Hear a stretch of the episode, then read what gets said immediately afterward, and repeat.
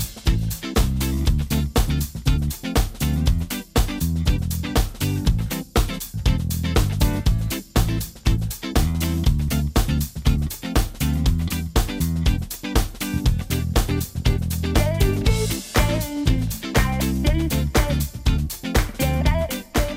The way we consume and share news today is largely rooted in social media outlets. A reason why I decided it's crucial to look at what's being discussed online, from the hottest to issues to trends for our daily social media. And we're joined by Erica in the studio. Good morning. Good morning. We're apparently habitual creatures. Uh, I, I, we always cue the intro at a certain time with that song, but today was a little Lena different. tried. and failed miserably.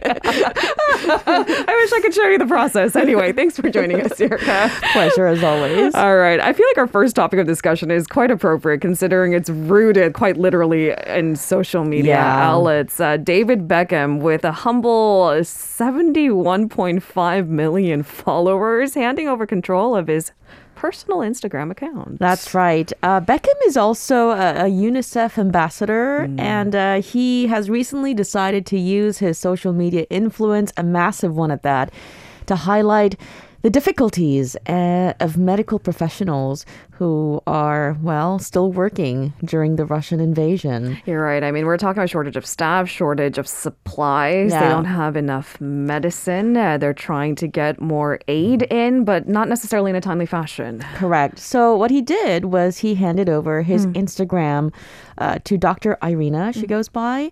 Uh, she's the head of a perinatal center in Kharkiv, and uh, he wanted to show his followers basically the grim reality mm. Ukrainians are facing on a daily basis, mm. and to encourage donations. Now, mm. speaking in a video on Instagram, uh, Beckham said. Hi everyone, I'm handing over my social media to Irina, the head of the regional perinatal center in Kharkiv, Ukraine, where she is helping pregnant mothers give birth safely. Because they're giving births even through this crisis. Uh, what have the videos, or what else has the videos shown so Yes, far? Yes, these footages are actually quite shocking and dramatic. Mm. Uh, it, it- they show the maternity bunker. Mm. Uh, Dr. Irina is uh, taking viewers through a day in her life on the front line. Mm. Uh, these videos and images show newborn babies and patients being treated in the basement. Mm. Uh, you know, there there are staff, medical staff, not many of them on standby. Mm. And uh, they're basically helping pregnant women safely give birth.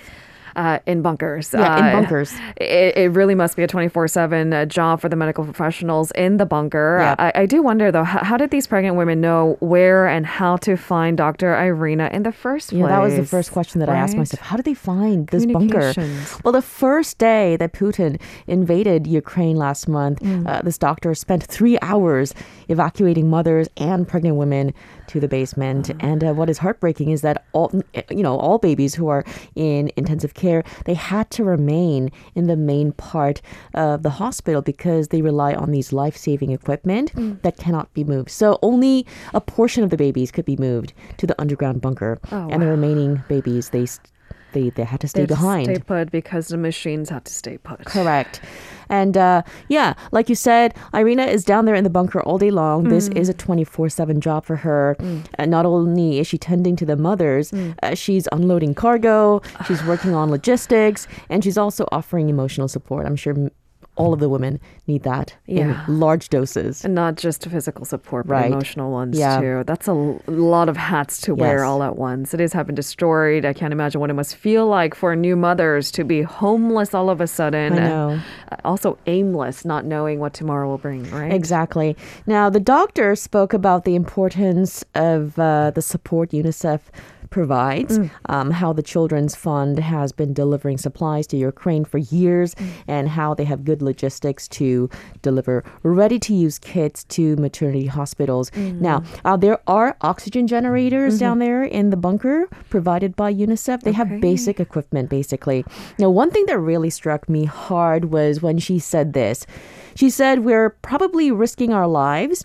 But we don't think about it at all. We love our work, the doctors and nurses here. We worry, we mm. cry, but none of us will give up. Oh boy. Yeah. Oh boy. And she said every single donation matters. You know, we actually had a chance to connect with uh, a local reporter uh, situated in an undisclosed location in Ukraine. And Uh-huh. she said every single donation matters. Right. Because sometimes I think I'm a little bit careful to share where I donated to or, or be vocal about, you know, what I'm passionate about because.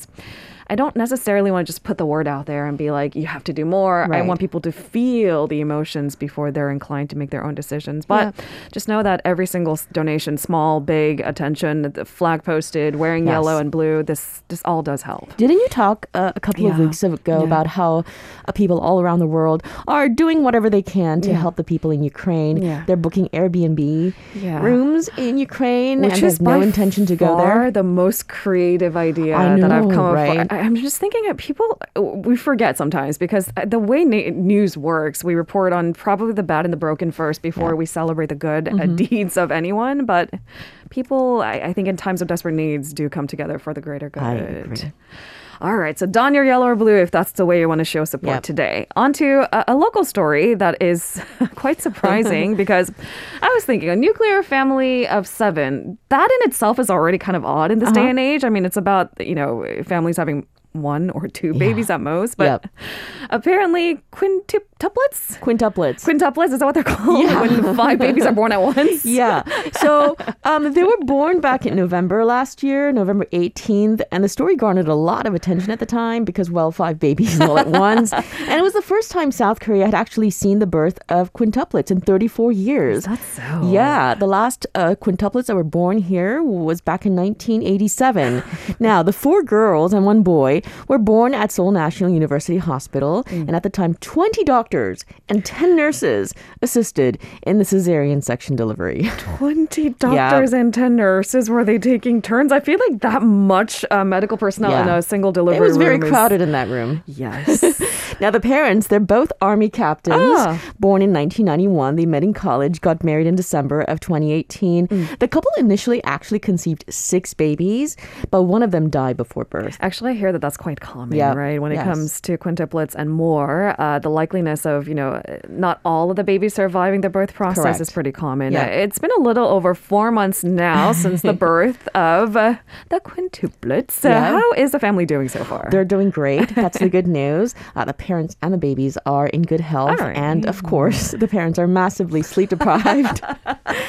you know, at the time of their birth, the babies each weighed a kilogram. Okay. Uh, today, the babies each weigh four kilograms. So they've grown. you know what they say about other people's babies growing up much faster i think it's very true Yeah. Anyways, they were discharged from the hospital at the end of last month, Mm. and they're now back at home in Incheon. Oh God, I, I just can't imagine what the parents are going through as we speak. Because I mean, one baby is a lot. Yeah. Um, two is hefty. Five babies all at once. I don't know what that's like. I know. So the mother is busy, obviously. Uh, she also gets help from a postpartum nurse by day, and for the rest, she gets help from her mother-in-law.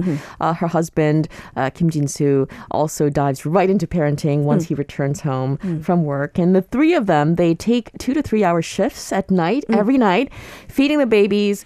Putting them to sleep. And the mother says, although she's grateful mm-hmm. for the five week postpartum care mm-hmm. that the government provides, mm-hmm. not all of her five babies can receive the government support because it draws the line at three babies at a given time. And the ah. family has to pay for the service for the remaining two babies. I don't know. Local governments intervene. I, I mean, know. this is a pretty high profile story. I mean, Yeah. considering the last time we talked about a quintuplets was back in, I don't know, 1980s, did you say? Yes. It's been a while. Yeah. So come on. and uh, you know south korea has such a low birth rate Yes. and the government is working on you know providing incentives so that family can have more babies Right. they can definitely do more Right, help the ones that Yeah. are born happily and healthily. Um, I mean, if two army captains can't handle the workload, Yeah. I'm not quite sure who can. you know you know they, they will soon have to find help themselves and in that case one option is that the father of the children will have to take a leave of absence from work he'll have to take a break Okay, well, I'm telling you, local governments, this is your chance to do something big and good and influential. I mean, people have their eyes on the story. Mm-hmm. On to our last story. Ewha University professor and students kicking off a series of Peace concert in front of the Russian embassy starting this week. Yes, they kicked off the concert series yesterday at 12:30 p.m. Uh, the concert series is titled "Small Concert for Peace." Uh, it's being held in front of the Russian embassy, and basically, uh, they just want to send out a message of peace. Okay. Yeah, Okay, the that's war's going on, and the concerts will take place at the same time every weekday, weather permitting, until Russia stops its invasion of Ukraine. yeah. So, um, in addition to the string quartet, Yep. a Korean traditional music ensemble, and other musicians will be joining the event as well. All right, so every day at 12:30, Yes. uh, beginning yesterday, 30-minute performances in Yes, front of the Russian right. embassy here. Uh, this is an instance where art is being employed as a tool to convey a political message and a peaceful one at that. Yes. And of course, uh, trying to relay the collective voices of those against the war in Ukraine. There's presently a lot of talk about artists and their political stance in a time of war. You know, there's a lot of controversy over whether music and arts of of Russian origin should continue to be appreciated and performed amid the ongoing war. Opinions remain hugely divided. Uh, famed Russian pianist Boris Berezovsky recently shocked the classical music world after calling for pressure to be increased on Ukraine by cutting power to the capital, Kiev. Um, this is a time where I can't say everyone is entitled to their own opinions because you're talking about lives being lost and uh, brutally at Yeah. that. Um, but I've also heard about artists uh, speaking up on behalf of, well, those who are against the war too. So be mindful of all those stories that you take in. Yeah. Thank you very much, Erica, for Pleasure. the coverage. I'll see you tomorrow. See you tomorrow. If you're listening to our program using the podcast service, just a reminder that we do go live Monday through Friday, 7 a.m. Korea Standard Time. So tune in and help us make the show more informative by giving us your input. See you bright and early on Good Morning Seoul.